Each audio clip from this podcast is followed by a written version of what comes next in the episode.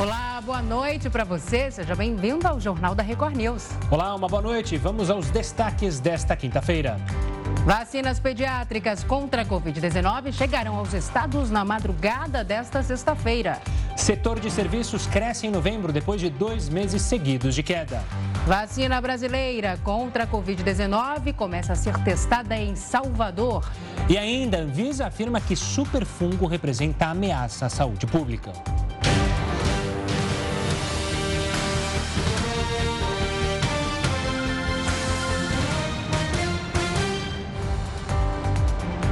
A temporada de cruzeiros seguirá suspensa até o dia 4 de fevereiro. A Associação Brasileira de Navios de Cruzeiros anunciou hoje que prorrogou a suspensão voluntária das operações nos portos do Brasil.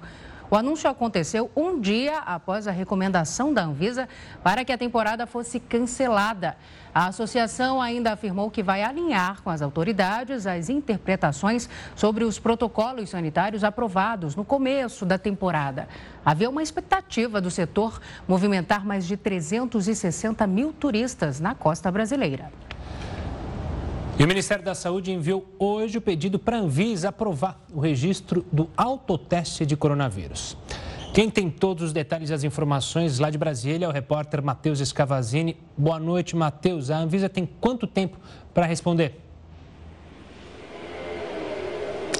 Boa noite, Gustavo, Salsi, boa noite a todos. Não há prazo definido, mas a agência pretende responder o mais rápido possível. No pedido, o Ministério da Saúde afirma que o autoteste é importante porque tem aumentado bastante em hospitais e postos de saúde a demanda por diagnósticos da Covid-19. Segundo a pasta, o crescimento pelos exames é causado pelo surgimento de novas variantes, entre elas a Omicron.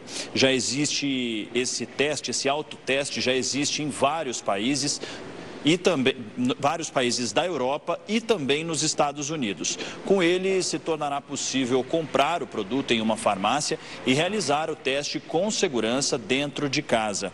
Para o Ministério, o autoteste deverá ser usado de forma complementar a outros exames já existentes. Salce, Gustavo. Obrigado pelas informações, Matheus. As primeiras vacinas infantis contra a Covid-19 chegaram ao Brasil nesta madrugada.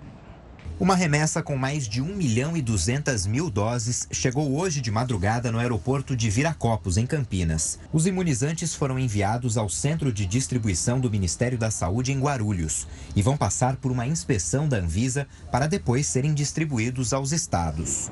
Até o fim de março, nós teremos 20 milhões de doses da vacina infantil.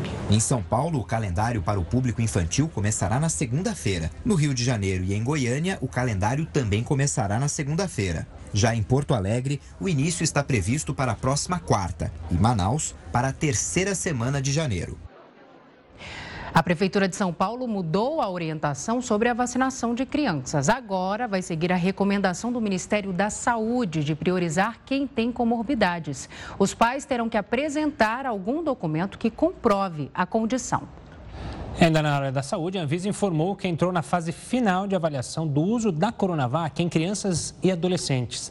A agência realizou uma reunião com o Instituto Butantan e com especialistas chilenos sobre o assunto nesta quinta-feira. Segundo a Anvisa, foram analisados dados da vacinação em crianças no Chile. Com isso, a avaliação entra na última etapa antes da decisão. A liberação da Coronavac para jovens entre 3 e 17 anos depende da aprovação da área técnica da agência. A Anvisa informou que ainda não há uma data definida para a reunião decisiva. Com o aumento de casos da Covid-19, os profissionais da saúde estão cada vez mais sobrecarregados. O Jornal da Record News volta já com essa e outras informações. O Jornal da Record News já está de volta. O INSS suspendeu a perícia de revisão do auxílio doença. A decisão foi tomada por causa da alta no número de casos de coronavírus no país. Em 2021, 170 mil beneficiários foram convocados para a perícia. Desses, 95 mil não foram localizados ou não responderam o Instituto e foram novamente convocados em setembro. Em casos de não agendamento ou não comparecimento à perícia, o pagamento pode ser cortado definitivamente. E médicos da atenção primária à saúde de São Paulo ameaçaram uma greve e estão em uma assembleia para decidir ou não a paralisação. Os profissionais de saúde alegaram que, pelo avanço da Omicron e o aumento de casos positivos para a Covid-19, as unidades de saúde estão superlotadas, com falta de insumos e poucas equipes. A Prefeitura de São Paulo anunciou hoje a contratação emergencial de médicos para tentar suprir a falta de profissionais que estão afastados após contrair a Covid-19.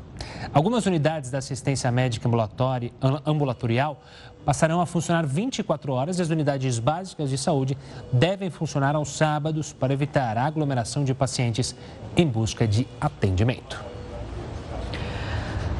O novo pico de casos de Covid-19 pegou de surpresa muitos profissionais de saúde. Os relatos são de que eles estão esgotados e fragilizados em quase dois anos de pandemia. E sobre isso, o Jornal da Record News conversa agora com o infectologista Hélio Baixa, que também é consultor da Associação Médica Brasileira. Doutor Hélio, boa noite, seja muito bem-vindo ao JR News. Agora, além da Covid-19, que tem afetado muito né, esses profissionais, a questão psicológica também né, é, é muito forte nesses profissionais que estão acompanhando toda essa situação de pandemia no nosso país. Estamos vivendo uma nova apresentação do Covid-19. Ela se apresenta de forma clínica diferente e a epidemiologia é inteiramente diferente. E isso já estava desenhado. A Europa enfrentou já há um mês que, que nós tivemos o, o anúncio dessa nova variante e que chegou rapidamente na, na, Itália, na França, na Europa inteira e colocou os, os serviços de atenção médica e mesmo os serviços essenciais como polícia, bombeiros em, em colapso. E nós aqui achávamos que, pelo tom dos discursos das nossas autoridades, que o carnaval estava aí, que nós tínhamos que nos preparar para isso. Mas, ah, mais uma vez, o que se escreveu na, na Europa não se leu aqui no Brasil. E nós, aparentemente, fomos pegos de surpresa, coisa desnecessária. E nós temos, neste momento, uma, um colapso do, da, da nossa atenção médica, primeiro pelo pelo volume de pessoas eh, à procura de atenção primária e, e pelo equívoco de em procurar serviços de emergência para se fazer atendimento primário não de, de, de, de atendimento simples. Então, os nossos prontos-socorros ficam absolutamente pleno de, de, de, uma demanda que prejudica a quem está realmente é, com, em condições de urgência. E isso é um estresse para o paciente, é um estresse para os médicos, para, para o serviço de enfermagem, e, e, nós temos que reprogramar isso de forma a poder, inclusive, garantir insumos de diagnóstico e de tratamento para as pessoas é, mais, mais, mais vulneráveis. E essa é uma condição que a Europa viveu e que nós estamos vivendo aqui há uma semana. Doutor, sobre esse esgotamento dos profissionais da saúde, a gente mencionou há pouco que médicos de São Paulo é, vão definir se fazem uma paralisação. Nesse caso, a gente vê também, mais uma vez, a diferença do setor público para o privado, ou seja, ou não, o esgotamento está atingindo a todos os médicos, tanto aqueles que trabalham na área pública ou na área privada, ou muitas vezes trabalham nas duas, né? Dão plantão no público e também no privado. É, nós estamos vivendo uma situação generalizada. Ah, a condição de, de esgotamento é na, na, atenção pública, como também na atenção primária. Eu, eu faço medicina privada, eu tenho uma demanda constante o tempo inteiro. E sempre numa situação de muito alarme, porque as pessoas têm a memória do que aconteceu no, no, no ano passado. E no, nós estamos vivendo uma situação que é de uma apresentação clínica diferente. É, e a grande, o grande problema dessa, dessa apresentação é o grande número de casos ao mesmo tempo. Nós temos que repensar toda a atenção primária, toda a atenção secundária e terciária. É, nós temos casos graves? Temos, mas a proporção entre casos leves e graves é diferente daquela do, do passado. Nós, nós temos agora uma apresentação mais leve na grande parte das, das vezes. A maior parte da população atingida tem uma apresentação leve e os serviços de atenção primária devem estar preparados para isso. A telemedicina e a população orientada. O que eu sinto é que a nossa população está desorientada onde procurar serviços de, de diagnóstico. Doutor, agora falando um pouquinho é, sobre relatos, né, principalmente de enfermeiros e enfermeiras, em uma das falas nos chama muita atenção. Ela diz o seguinte: somos soldados largados na frente da batalha. Essa frase é muito, muito forte, né? E até 2020, as principais queixas recebidas do sindicato estavam relacionadas ao atraso de salário, né? Agora, essas reclamações estão relacionadas a assédio moral, esgotamento mental, né? saúde mental, né? Toda essa questão psicológica.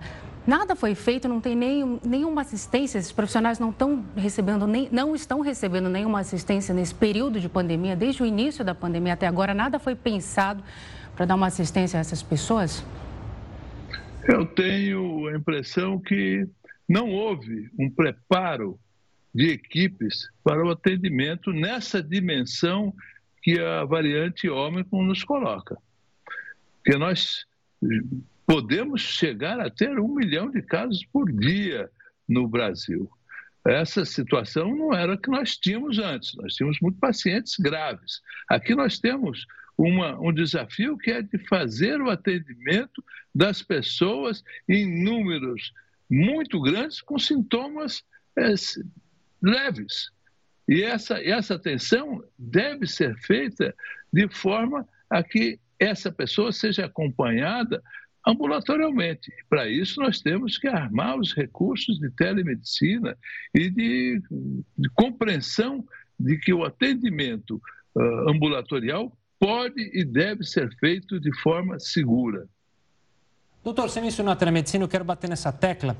Uh, a gente debateu muito, foi debatido no Congresso a telemedicina, é algo que já vinha se desenhando há um bom tempo. A Covid-19 acelerou esse processo.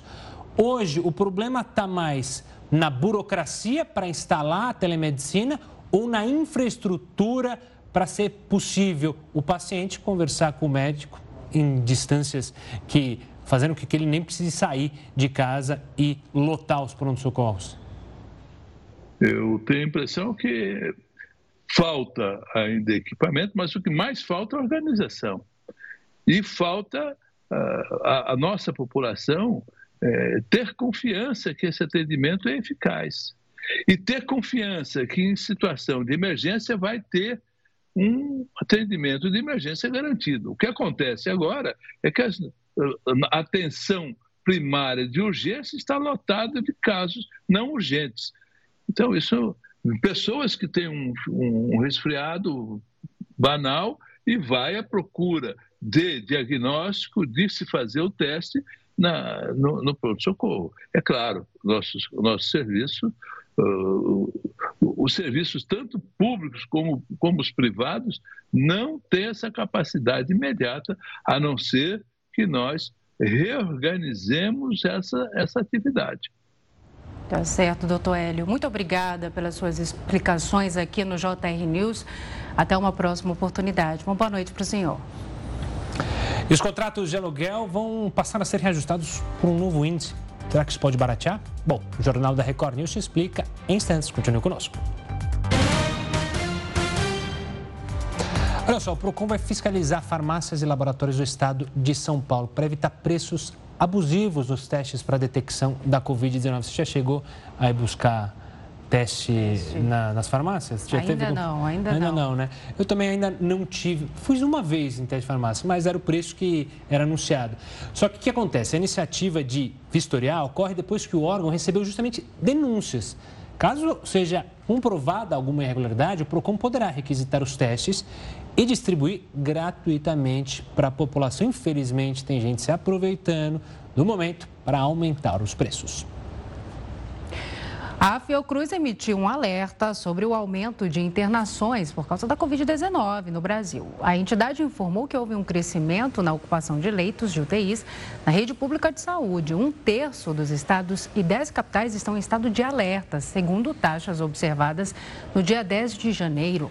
Entre elas, Fortaleza, Recife, Belo Horizonte e Goiânia estão em estado crítico. Segundo a Fiocruz, o ritmo de internações é menor do que no ano passado, mas ocorre em um momento de fechamento de leitos. E a boa notícia é que a vacina brasileira contra a Covid-19 começou a ser testada hoje na Bahia. Os testes devem durar cerca de um ano e serão divididos em três fases. A etapa 1 terá 90 voluntários, com idade entre 18 e 55 anos. Nesse início, serão avaliadas a dosagem mais segura e a quantidade de doses necessárias para estimular anticorpos neutralizantes contra o coronavírus. A primeira aplicação da vacina nacional foi feita durante uma cerimônia em Salvador, na qual o ministro da Ciência, Tecnologia e Inovações, Marcos Pontes, esteve presente. O titular da pasta destacou a importância de o Brasil se tornar autossuficiente na produção do imunizante e a boa notícia é que a partir desse ano, a gente pode dizer que o Brasil, o seguinte, de uma forma muito resumida, se o planeta não quiser vender vacinas para o Brasil, o Brasil pode vender vacinas para o planeta. É importante a gente ter isso, ter esse senso de nós somos capazes de fazer. As fases seguintes irão acontecer conforme a segurança da anterior for comprovada. O número de voluntários será maior a cada etapa, podendo chegar a 5 mil pessoas. Os cientistas esperam que a vacina seja capaz de gerar uma imunização robusta e duradoura com uma dose menor. Há também a expectativa de que ela forneça proteção contra todas as variantes. Os estudos são coordenados pelo Senai Cimatec com financiamento do governo federal. O reajuste do aluguel pelo IGPM deixou muita gente sem dormir a Fundação Getúlio Vargas propõe trocar o indexador para um outro mais compatível com o mercado imobiliário. Assunto para o Heródoto Barbeiro. Heródoto, boa noite. Com isso, o aumento do aluguel pode ser menor? Só se você tocou no ponto central. Quando a gente ouvia falar, olha, o IGPM do ano. Uh, meu contrato venceu. Meu contrato de aluguel da minha casa, o meu apartamento. Eu vou ter que renovar. Ele está reajustado pelo IGPM, está escrito lá no contrato. O GPM do ano passado foi 25%. Agora pergunta o seguinte: quem é que recebeu 25% de aumento de salário o ano passado, com a pandemia? É. E outra coisa, a inflação foi 10%. É mais, é uma, duas vezes e meia a inflação. Então a pessoa não dormia com o tal do IGPM. Ocorre que uma boa parte dos contratos, em geral, estou falando só do contrato de residencial, baseado no IGPM. Então você ia lá na imobiliária para alugar, ele dizia, olha, era automático. Aliás, uh, o contrato geralmente ele está pronto, você só preenche e estava dizendo lá, o, o, o, o, aluguel será reajustado pelo IGPM. Agora, o que, que aconteceu ao longo do ano passado? Muita gente não conseguiu pagar, porque aumentava tanto, aí muitas pessoas uh, ou abandonaram a casa, ou foram negociar com o dono do imóvel, ou foram negociar com a, com a, com a imobiliária, e foi aí que surgiu então a ideia da, da Fundação Getúlio Vargas para mudar o índice de, de, de, de correção. Porque GPM é muito amplo. A gente nem sabe o que significa. Índice geral de preço do mercado é um negócio muito amplo. Até dólar entra, para você ter uma ideia desse índice. Então o índice vai lá para cima. E agora a sugestão é seguinte: é que ele seja substituído pelo IVAR, então nós temos que guardar esse nome, porque todo mês nós e todos os veículos de comunicação vão dizer: olha, o IVAR está em tanto. Esse VAR deve ser o novo indexador. IVAR quer dizer Índice de Variação de Aluguel Residencial. Mas só lembrar IVAR. Agora você vai dizer, bom, com isso vai cair o preço do aluguel? Sim, com isso vai cair o preço do aluguel. Por que razão? Porque ele vai, ele, ele vai testar só o que o que está aumentando no preço do aluguel. O GPM, como eu falei, ele está preocupado com a agricultura, com o dólar, com um monte de coisa. E o IVAR não. Ele está preocupado só com o valor dos aluguéis. Por esse motivo, é claro que não é obrigatório, né? o dono do imóvel pode fazer o que ele quiser, mas as pessoas que alugam daqui para frente, ou que vão renovar o contrato daqui para frente, chega lá e diz: olha, eu queria que ao invés de ser o GPM, fosse esse novo índice da Fundação Getúlio Vargas, o IVAR, que é o índice de variação de aluguéis residenciais. Ele é mais baixo, vai ser divulgado mensalmente e acho que com isso, então, as pessoas vão poder dormir um pouco mais sossegadas, viu, Salsi? Porque Mas... realmente o IGPM era uma paulada na moleira cada vez que você tinha que renovar o seu contrato da casa onde você mora. É mais específico, não é, doutor? Agora, muitas, muita gente também, muitos donos de imóveis seguraram esse aumento aí nesse período de pandemia, né? Vão tentar reajustar agora. Foram até camaradas, né? Com, com... Exatamente, mas a gente tem que entender o seguinte, o que vale é que está no contrato, viu, Salsi? É. Eu posso fazer uma negociação dizendo o seguinte: é melhor eu receber alguma coisa do que eu não receber nada. nada Ele vai sair exatamente. do meu imóvel, vai ficar desalugado, eu vou perder dinheiro do aluguel. Então, sempre é boa negociação. Mas eu acho que esse índice chamado de VAR, ele vai provocar uma revolução no preço dos aluguéis sim, residenciais sim. em todo o nosso país. Eu só espero que o senhor esteja correto, porque eu lembro da história de um outro VAR que falaram também, vai revolucionar. Acabou com tudo, tá? Porcaria. Então espero que esse IVAR funcione Exatamente. de fato, não seja esse que nem é outro VAR. VAR. Aquele outro não, aquele lá depende do, da interpretação do juiz. Oh, aí complica. Aquele o, VAR, o Heródoto, que é dono de vários e vários imóveis, né? Exato, é. que tem uma mansão aí para alugar. Então tá feliz. Heródoto, a gente volta a se falar daqui a pouquinho, combinado? Até já, obrigado. Até já. Até já.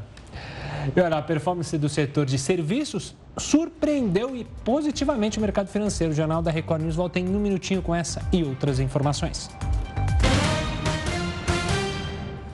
Já estamos de volta. O setor de serviços cresceu 2,4% em novembro do ano passado, depois de dois meses seguidos de queda. Os dados foram divulgados hoje pelo IBGE. Com esse resultado, a categoria ficou 4,5% acima do patamar pré-pandemia e avançou 10% em comparação com novembro de 2020. Os números superaram as expectativas do mercado. No acumulado de 12 meses, o setor obteve alta de 9,5%. Essa é a maior variação registrada desde o início da série histórica, em 2012. O salto foi impulsionado principalmente por atividades de informação e comunicação, com destaque para o campo da tecnologia. Outros três segmentos pesquisados pelo Instituto também avançaram em novembro: serviços prestados às famílias, atividades de transportes e outros serviços. A única taxa negativa do mês ficou com o setor de serviços profissionais, administrativos e complementares. Bom, vamos continuar falando sobre esse tema, entender o que aconteceu, se é uma notícia de fato positiva. Para isso, a gente chama para a nossa conversa Raquel de Sá, chefe de economia da Rico, corretora de investimentos. Raquel, uma boa noite, obrigado pela participação aqui conosco. É uma boa notícia, imagino. Surpreendeu de fato o mercado financeiro? Olá, boa noite. É, de fato, surpreendeu. A nossa expectativa aqui era para um crescimento de 0,1%, né, o que a gente fala que é o crescimento na margem, né, de um mês para o outro, quando a gente faz o ajuste, então já está aí na conta toda a sazonalidade desse dado. Então, de fato, foi uma notícia positiva, é, que mostrou que o setor de serviços, que era a expectativa, né, de que no final ali do último trimestre do ano passado, é, o crescimento fosse vir mais do setor de serviços. Mas no mês de outubro ele tinha ficado né, abaixo das expectativas. Então, nesse mês foi uma surpresa positiva, mas é claro que tem riscos nesse cenário, né? Principalmente quando a gente está falando do setor de serviços, que é um setor que ele é muito é, ele é muito volátil. Então, quando a, a, vocês até mencionaram aí, né? O setor é, subcategoria de serviços de TI, por exemplo, que veio bastante alto. Um outro que também surpreendeu foi de transporte aéreo, mas esse, essas categorias são bastante voláteis. Então, quando a gente olha para os serviços prestados às famílias, que é aquilo que a gente vê, né, a manicure, é, é a padaria, o restaurante, esses estão ainda numa toada de volta, mas é, a, o recrudescimento da pandemia pode acabar enfraquecendo isso um pouco, principalmente quando a gente olha aí para o começo desse ano, que é o que a gente está vivendo agora. Né? E Raquel, é, em relação, por exemplo, à inflação, isso pode influenciar, esse índice alto, né, mais de 10%, pode influenciar é, nesse crescimento que a gente observou? Ah, com certeza. Assim, na verdade, quando a gente olha os dados tanto de comércio varejista, né, quanto de produção industrial, quanto de serviços, todos eles são afetados pela inflação, né? O varejo normalmente a gente vê mais óbvio porque é aquela perda do poder de compra das famílias, né, que elas passam a comprar, ter o poder de compra menor e comprar menos, mas os serviços são a mesma coisa, né? Quando é, e quando a gente olha o agregado da inflação, de fato a gente vê que alguns bens, né, tiveram uma inflação bem mais acentuada ainda do que esses 10%, principalmente quando a gente olha alimentos e bebidas, e os serviços foram um pouco menos. Então, sim, a inflação ela impacta, mas esse número de 10%, ele esconde números maiores de inflação ali para alguns bens e um pouco menores para alguns serviços. Por isso que a gente também não vê isso ainda sendo sentido tão fortemente né, em alguns setores. E Raquel, a tendência para os próximos meses, para os próximos resultados do setor, segue sendo essa de andar lateralmente, andar caranguejo, justamente, principalmente, né, por causa dessa variante da Omicron que tem assustado não só o Brasil, mas o mundo todo? Olha, as nossas expectativas é, é, sempre bom a gente dizer, né, que os dados eles estão olhando para trás. Então esse dado foi de novembro. Então a gente ainda tem o dado de dezembro, né? Depois vai ser o dado do que a gente está vivendo agora de janeiro. Então ainda há expectativa de um dado positivo para o mês de dezembro no setor de serviços, que é aquilo que a gente estava esperando, né? Quando a gente olha a retomada da pandemia, a retomada da economia é, no, no, no, do que caiu da pandemia, o que tinha ficado para trás realmente eram os serviços. Serviços prestados à família ainda está 12, mais ou menos 12% abaixo do nível pré-pandemia. Então ainda tem o que voltar. Né? Então, isso de fato a gente deve ver ainda né, esse fôlego no final ali do ano passado, no comecinho desse ano. Mas sim, isso tem risco, principalmente diante da variante Ômicron, que a gente vê que, apesar né, da, da vacinação aí tá contando bastante para a gente não ter hospitalizações e mortes tão elevadas, isso acaba certamente né, impactando a circulação das pessoas e a prestação exatamente desse tipo de serviço. Né? Agora, Raquel, e o campo da, da tecnologia foi realmente o grande destaque aí no setor de serviços, né?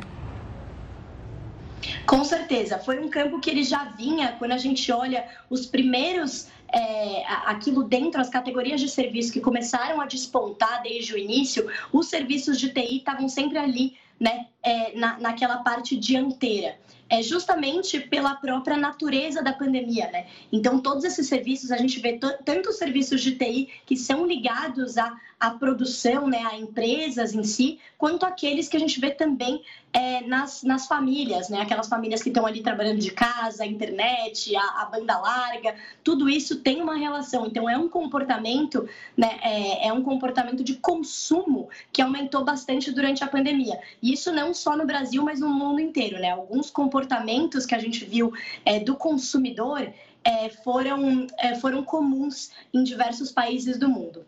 Essa é uma tendência daqui para frente agora, esse, esse campo da tecnologia aí, é, ter esse crescimento ainda maior, Raquel? Por conta dessa questão do home office, da pandemia, você acha que essa é uma tendência daqui para frente?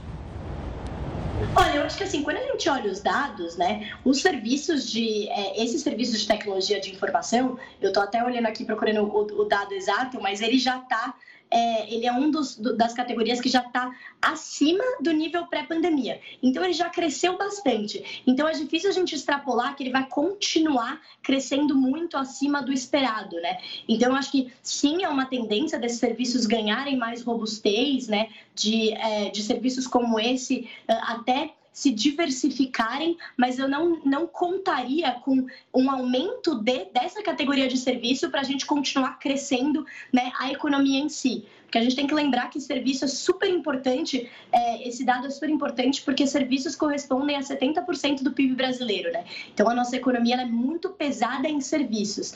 É, e dentro desses serviços, é, por enquanto, a grande, é, a maior parte é de baixa qualificação ainda. Então, é, a expectativa é que no longo prazo a gente tenha serviços de maior qualificação e aí entra também esses de tecnologia ganhando mais espaço. Mas por enquanto, né, nesse curto prazo, não dá para contar muito que com a retomada desses serviços, o crescimento desses serviços, a gente vai carregar a economia como um todo, né? Raquel, obrigado pela participação aqui conosco e pela leitura desses dados. Um forte abraço e até uma próxima. Obrigada, Raquel. A Suprema Corte dos Estados Unidos bloqueou a decisão do presidente americano Joe Biden de impor a vacinação contra o coronavírus nas empresas com mais de 100 funcionários. Ao mesmo tempo, a máxima instância judicial declarou a decisão válida apenas para funcionários públicos de instituições sanitárias que dependam de fundos federais. A medida original visava atingir 84 milhões de trabalhadores e foi anunciada no momento em que o país registrava a marca de 750 mil mortes pela Covid-19. Um estudo revelou que a dose de reforço da vacina da AstraZeneca cria anticorpos contra a e outras variantes do coronavírus. O laboratório informou que a pesquisa analisou amostras de sangue de pessoas vacinadas com imunizante do próprio laboratório e de pacientes que tomaram as primeiras doses de uma vacina que usa o RNA mensageiro, como é o caso da Pfizer e também da Moderna.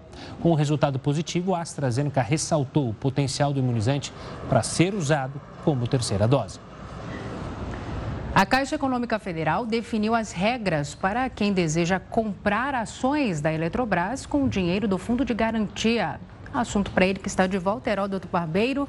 Heródoto, como é que vai funcionar essa venda? Independe da privatização da empresa? Explica para a gente, por favor. Olha, depende sim. Mas eu só queria lembrar, assim, não é a primeira vez que isso acontece. Quando você era bem pequenininha, você estava ainda no curso fundamental, no ano 2000, foi feito isso com a Petrobras. Você podia pegar toda a sua grana no fundo de garantia e comprar ações da Petrobras. Eu fiz isso na época. Eu peguei toda a grana que eu tinha e comprei ações da Petrobras. Quer dizer, bom, você ganhou dinheiro ou perdeu? Eu ganhei, porque as ações subiram rapidamente. E não foi só a Petrobras. Dois anos depois, a companhia Vale, na época chamada Vale do Rio Doce, também estava para ser privatizada e também quem tinha dinheiro no fundo de garantia também comprou. Eu não tinha mais porque eu tinha comprado tudo com a Vale. Então agora surge a oportunidade, agora no primeiro trimestre, o governo deve privatizar a Eletrobras e colocar ações da, da, da Eletrobras à venda para pessoas que tenham dinheiro no fundo de garantia por tempo de serviço. Mais ou menos uns 23 bilhões de reais serão colocados no mercado. Bom, só que agora é o seguinte: você não pode mais, como eu fiz, comprar 100% do fundo de garantia, você pode comprar 50%. Você pode pegar 50% do, da grana que você tem no fundo de garantia e comprar então ações da Eletrobras que está passando por um processo de privatização. Agora você, bom, mas e se eu tiver uma grana pequenininha lá? Se você tiver mais de 200 reais, se tiver 400 reais, você pode, você pode usar 200 para comprar ações da empresa. É só entrar depois lá no aplicativo do Fundo de Garantia, eles vão ensinar um passo a passo como é que faz para comprar. Agora você vai dizer, bom, mas se eu comprar, o que é que eu posso ganhar com isso? Ou você ganha aquilo que todo mundo sabe que ganha com ação, ou pode perder. Cuidado, que a ação, ela sobe e ela desce, né? Não é verdade? Ela é móvel. Mas, geralmente, o, a hora que vende, é, ele vende mais barato. Então, você pode comprar mais barato e vender mais caro logo depois. Ou então você vai dizer, não, não, não, vou guardar essas ações comigo e vou receber anualmente uma parte do lucro da empresa, que a gente dá o nome de dividendo. Então eu vou ficar aqui, sei lá, um ano, dois, três, recebendo dividendo, a hora que eu quiser vender, o preço estiver bom, eu vendo e ainda fico com o dinheiro do mercado. Então, essa é a proposta que está que tá sendo, que tá sendo levada à frente, vai ser levada à frente, e como eu disse, então, nós já tivemos duas experiências, com a Petrobras e com a companhia Vale, antigamente chamada Vale do Rio Doce. Agora você diz, bom, mas e se eu não tiver dinheiro no fundo de garantia? Gastei tudo. Comprei casa própria, enfim, eh, casei, casei, gastei no casamento, enfim. As pessoas, o cidadão comum, ele vai poder comprar? Vai. Com esse mesmo garantia? Sim. Só pessoa física vai poder comprar. A diferença é o seguinte: com pessoa física, eu vou ter que gastar no mínimo mil reais. O fundo de garantia é 200. pessoa física é mil reais. Então, o cidadão comum quiser comprar, ele pode comprar mais de mil reais, do mínimo mil reais, mas pode chegar até um milhão de reais se ele achar que é um bom negócio, se tiver a grana para isso. Então, é nessa direção que vai indo, como uma forma de pulverizar as ações e fazer com que o mercado acionário brasileiro fique mais ágil e haja uma distribuição maior desse mercado acionário, que infelizmente ainda é muito pequeno no Brasil comparado com outros países do mundo, principalmente nos Estados Unidos. E é bom lembrar que em 2000, muita gente pode não se recordar, mas como o fundo de garantia do Heródoto era muito grande, ele virou acionista majoritário da Petrobras. Inclusive tentou mudar o nome, né? Ia virar Petrobarbeiro, mas aí os outros acionistas não aceitaram, né, Herota?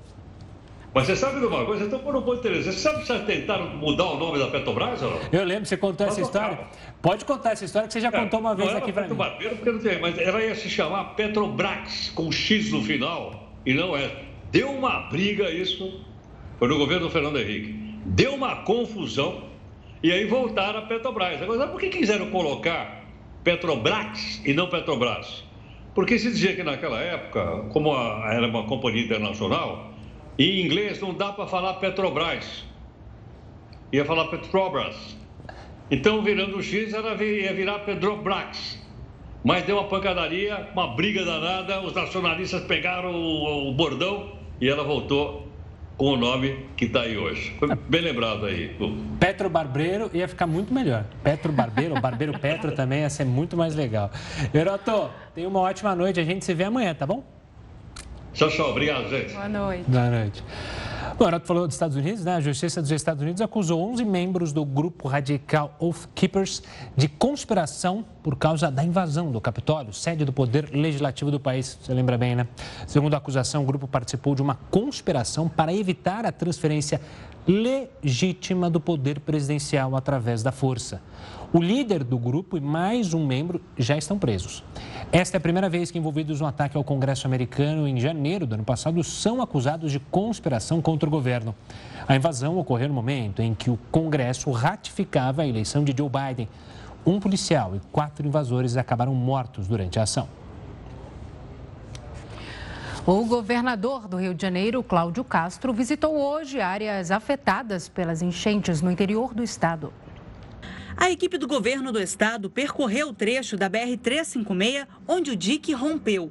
As águas do Rio Paraíba do Sul passam por cima da pista e alagam ruas e casas do distrito de Barcelos.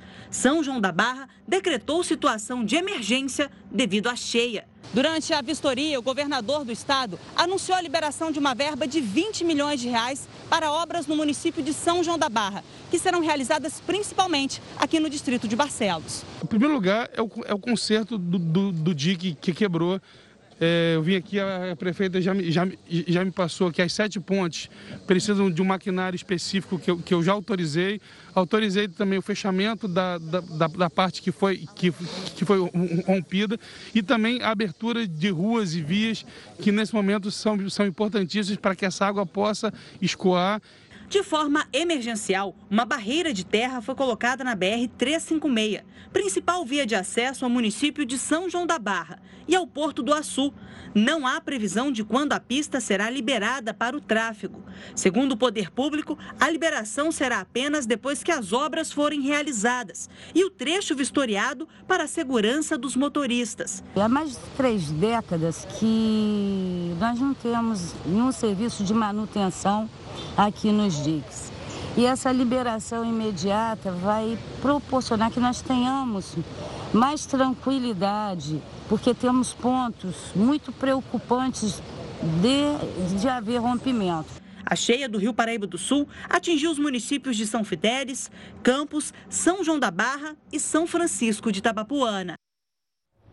E a Anvisa afirmou que o superfungo Candida auris é uma ameaça à saúde pública. O Jornal da Record News volta já com os detalhes. Estamos de volta para falar que mais de 1.800 pessoas ficaram desabrigadas em Minas Gerais nas últimas 24 horas por causa das chuvas. O número de desabrigados em Minas Gerais passa de 26 mil desde o início das chuvas no estado. Mais uma morte foi confirmada no último balanço da Coordenadoria Estadual de Defesa Civil. Com isso, o número de óbitos subiu para 25. De acordo com a Defesa Civil, o número de cidades mineiras em situação de emergência aumentou de 341 para 374, cerca de 40% dos municípios do estado. Nesta quinta, um deslizamento destruiu um casarão da prefeitura de Ouro Preto. O acidente ocorreu no Morro da No centro histórico da cidade. O edifício estava interditado desde 2012 por causa de um deslizamento de terra. Já em Nova Lima, na região metropolitana de Belo Horizonte, a Comissão de Meio Ambiente da Assembleia Legislativa de Minas Gerais apura denúncias de irregularidades que envolvem a extração de minério pela empresa Valorec. O grupo estaria explorando uma área não autorizada no mesmo local onde houve o transbordamento que interditou a BR-040. Imagens desesperadoras, né? E ainda em Minas Gerais, a Prefeitura de Capitólio tem cinco dias para esclarecer se o município monitorava eventuais riscos na área dos cânions, onde uma rocha se desprendeu e resultou na morte de 10 pessoas. O prazo foi determinado pelo Ministério Público de Minas Gerais. A informação vai complementar o inquérito que investiga uma possível responsabilidade da administração do município na tragédia. O órgão pede que a Prefeitura responda três perguntas se o município dispunha de informações sobre o risco existente, se existia mapeamento e identificação das áreas consideradas de risco e também se existe algum plano para evitar esses eventuais acontecimentos. E o presidente Joe Biden anunciou hoje que vai dobrar para um bilhão o número de testes caseiros de Covid-19 distribuídos de graça pelo governo. Segundo Joe Biden, os kits serão entregues por meio de um site federal. O democrata ainda afirmou que pela primeira vez planeja disponibilizar máscaras N95 de forma gratuita. Os detalhes sobre a distribuição do equipamento ainda serão divulgados. As duas ações são alguns dos esforços do governo para frear o aumento de casos da doença devido ao avanço da variante Ômicron no país. Biden acrescentou que mobilizará cerca de mil militares médicos para ajudar equipes de saúde em vários estados. Muitos hospitais estão sobrecarregados por causa da falta de funcionários que foram infectados e estão de quarentena e da alta no número de pacientes. Segundo dados da Universidade Johns Hopkins, o número médio de casos diários nos Estados Unidos subiu 159% em relação às últimas duas semanas. O país já registrou mais de 840 mil mortes desde o início da pandemia. O mundo registrou um novo recorde de casos de Covid-19 nesta quinta-feira. Foram registrados mais de 3 milhões e 600 mil casos da doença nas últimas 24 horas. Este é o quinto recorde diário registrado nos últimos 10 dias. Os Estados Unidos registraram o maior número de novos infectados, com quase 900 mil casos. A Índia aparece em segundo lugar, com 440 mil infecções registradas. E os países mais pobres do mundo rejeitaram mais de 100 mil doses da vacina contra a Covid-19 em dezembro, informou o Unicef. As doses haviam sido doadas para os países pelo Fundo COVAX, iniciativa da OMS para acelerar a vacinação contra a doença no mundo. As recusas ocorreram principalmente por causa de doses perto da data de vencimento e dificuldades para a preservação. A iniciativa, a iniciativa COVAX já distribuiu quase um bilhão de vacinas para os países mais pobres do mundo. Apesar disso, mais da metade delas ainda não foi aplicada, segundo a organização humanitária CARE. A Anvisa emitiu um alerta de ameaça à saúde pública depois de um terceiro surto de um superfungo aqui no Brasil.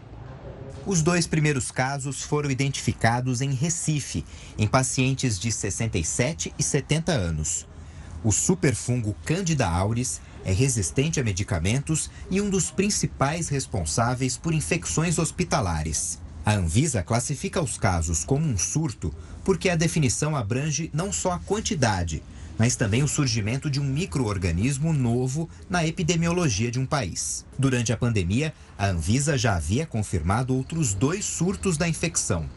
Ainda segundo a agência, outros países como Estados Unidos e México também relataram casos do fungo. A infecção pode ser fatal Em todo o mundo, infecções invasivas pelo fungo levaram à morte de 30 a 60% dos pacientes. Os números variam de acordo com a doença que levou a pessoa ao hospital e com a capacidade do fungo de resistir ou não aos medicamentos. Este médico infectologista tranquilizou sobre o avanço do fungo. Se por um lado a gente quando ouve falar em surto, fica um pouco apavorado, mas lembrar que surto pode ser um ou dois casos, não levando em consideração o número de casos. E olha, a Inglaterra diminuiu para cinco dias o período de isolamento de pessoas com Covid-19. Antes, a quarentena mínima era de uma semana se apresentado um teste negativo para a doença. A medida busca, busca reduzir o impacto da ausência de trabalhadores nos serviços, impulsionada pela alta de infecções do país em meio ao avanço da variante Ômicron.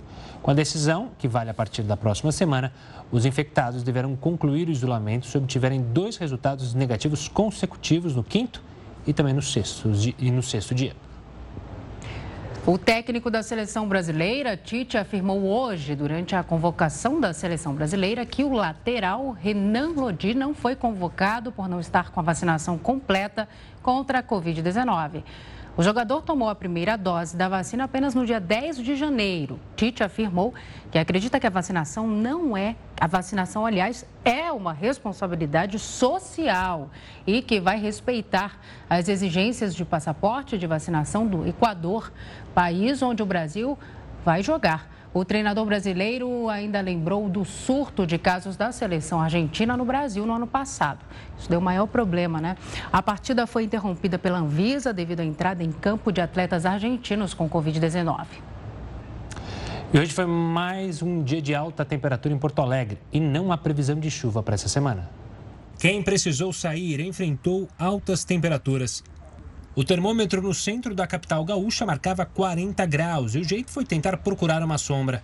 O Antônio, que trabalha como motorista de aplicativo, teve até que dar uma pausa. Parei agora porque simplesmente o celular chegou, esquentou, tive que parar. O chafariz da Redenção, um dos cartões postais de Porto Alegre, teve a presença da meninada se refrescando.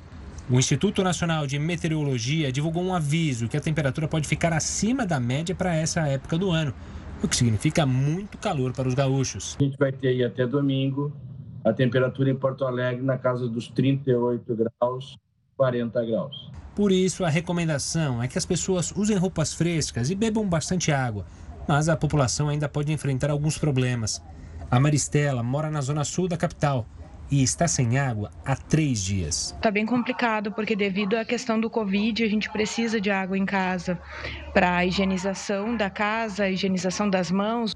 O sistema de abastecimento de água Belém Novo, que atende mais de 200 mil moradores da região sul da capital, está no limite da capacidade medidas estão sendo tomadas para minimizar a falta d'água. A população precisa nos ajudar. A gente precisa que a água seja utilizada da forma mais consciente possível. Não vamos lavar carro, não vamos lavar as calçadas, não vamos molhar as gramas. Só uma correção, quando a gente falou da seleção argentina, os jogadores que entraram em campo não estavam com Covid-19. Eles apenas desrespeitaram as regras para entrar no país. Ou seja, eles tinham viajado pela, pela Inglaterra e não poderiam entrar no Brasil, mas mentiram para o serviço de imigração na alfandegária. Exatamente. Correção feita. O Jornal da Record News fica por aqui. Muito obrigada pela sua audiência. Uma ótima noite. Você continua agora com o News das 10 e com o Jonathan Mazini. Até amanhã.